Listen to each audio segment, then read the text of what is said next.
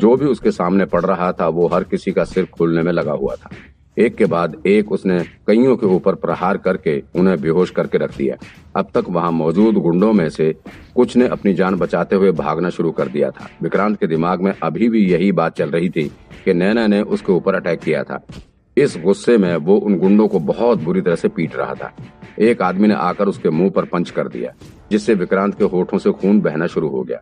विक्रांत ने उस आदमी के सिर को पकड़कर सामने खड़ी कार के विंडो के कांच में भिड़ा दिया। उसका सिर कार के शीशे को तोड़ता हुआ अंदर चला गया और उसके सिर से खून टपकना शुरू हो गया। कार में लगा अलार्म भी बजना शुरू हो गया। उस आदमी की हालत देखकर यहाँ मौजूद और सभी गुंडे अपनी जान बचाकर भागने लगे।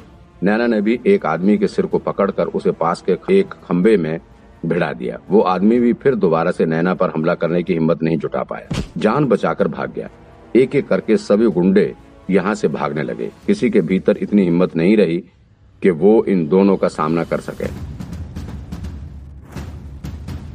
विक्रांत चारों तरफ़ घूर घूर कर देख रहा था कि कहीं कोई बचा तो नहीं है। तभी एक आदमी को उसने भागते हुए पकड़ लिया। विक्रांत ने उसके बैग पर एक जोरदार लात मारी। वो धक्का खाकर आगे की तरफ़ गिर पड़ा। लेकिन फिर उसने पीछे मुड़कर देखने तक की हिम्मत नहीं जुटाई। किसी तरह उठकर खड़ा हुआ और फिर जान बचाकर भाग गया। अब यहाँ का माहौल शांत हो चुका था।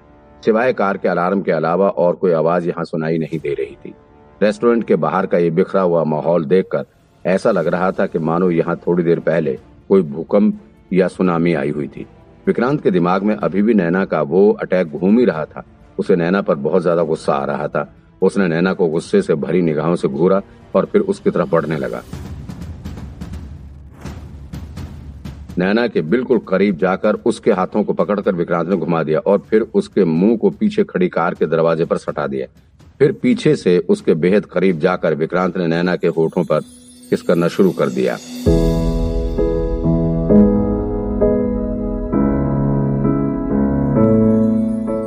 विक्रांत ने अचानक से ही नैना को किस करना शुरू कर दिया था। दरअसल ना तो नैना को ऐसी उम्मीद थी कि विक्रांत उसके साथ ऐसा करने की हिम्मत जुटा सकता है, और ना ही विक्रांत को भी खुद पर यकीन था कि वो नैना के साथ अचानक ऐसा कर सकता है। विक्रांत पूरी शिद्दत से नैना के होठों को चूमता रहा।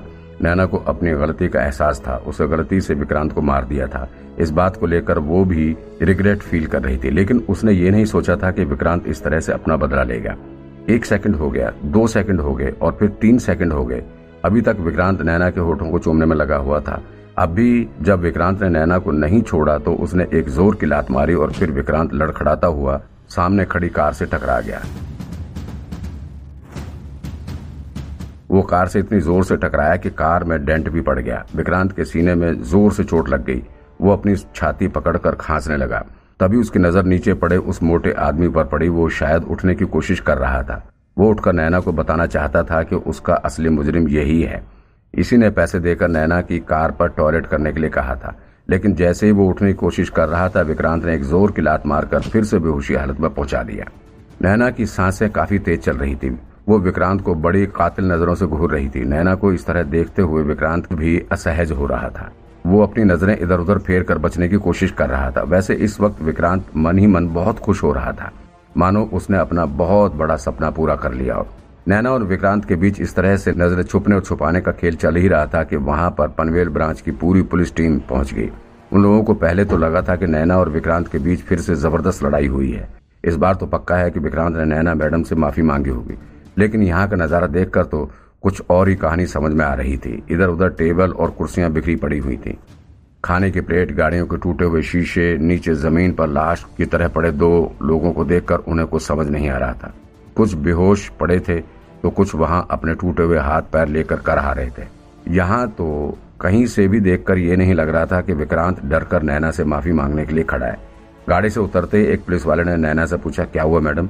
नैना ने विक्रांत की तरफ़ घूरते हुए कहा, लोकल पुलिस स्टेशन को इन्फॉर्म करो और इन सभी को उठाकर जेल में डालो। सभी के ऊपर, पुलिस के ऊपर अटैक करने का मामला बनाकर जेल भेजो। पुलिस की नहीं, विक्रांत बीच में ही बोल पड़ा। नैना और वहाँ मौजूद दूसरे पुलिस वाले बड़े ध्यान से विक्रांत की तरफ़ देखने लगे।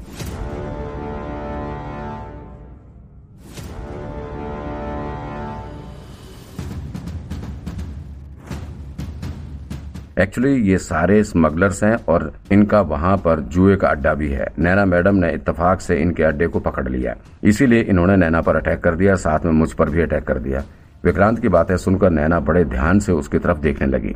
कुछ हद तक नैना को विक्रांत की बात सही भी लगी और नैना के ब्रांच के पुलिस वालों को भी ये बात सही लगी। क्योंकि वो रीजन विक्रांत दे रहा था, उस हिसाब से इन लोगों का इतना पिटना जायज़ था। वरना अगर ऐसा नहीं है तो इसकी जवाबदेही करना भी नैना के लिए मुश्किल हो जाएगा।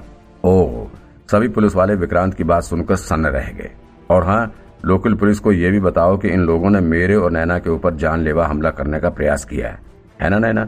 मामले की गंभीरता को समझते हुए तुरंत ही एक पुलिस वाले ने लोकल थाने में फ़ोन किया और सारी घटना की जानकारी दी। दस मिनट के भीतर ही लोकल थाने की पुलिस वहाँ पर आ गई। जब पुलिस टीम उस गैराज के भीतर दाखिल हुई तो वहाँ पर उसे बहुत से इलीगल सामानों की खेप मिली। पुलिस ने सारे सामान बरामद कर लिए और उन सभी गुंडों को उठाकर जेल ले गई। दरअसल ये पुलिस थाना भी पनवेल ब्रांच के रेंज में ही आता था।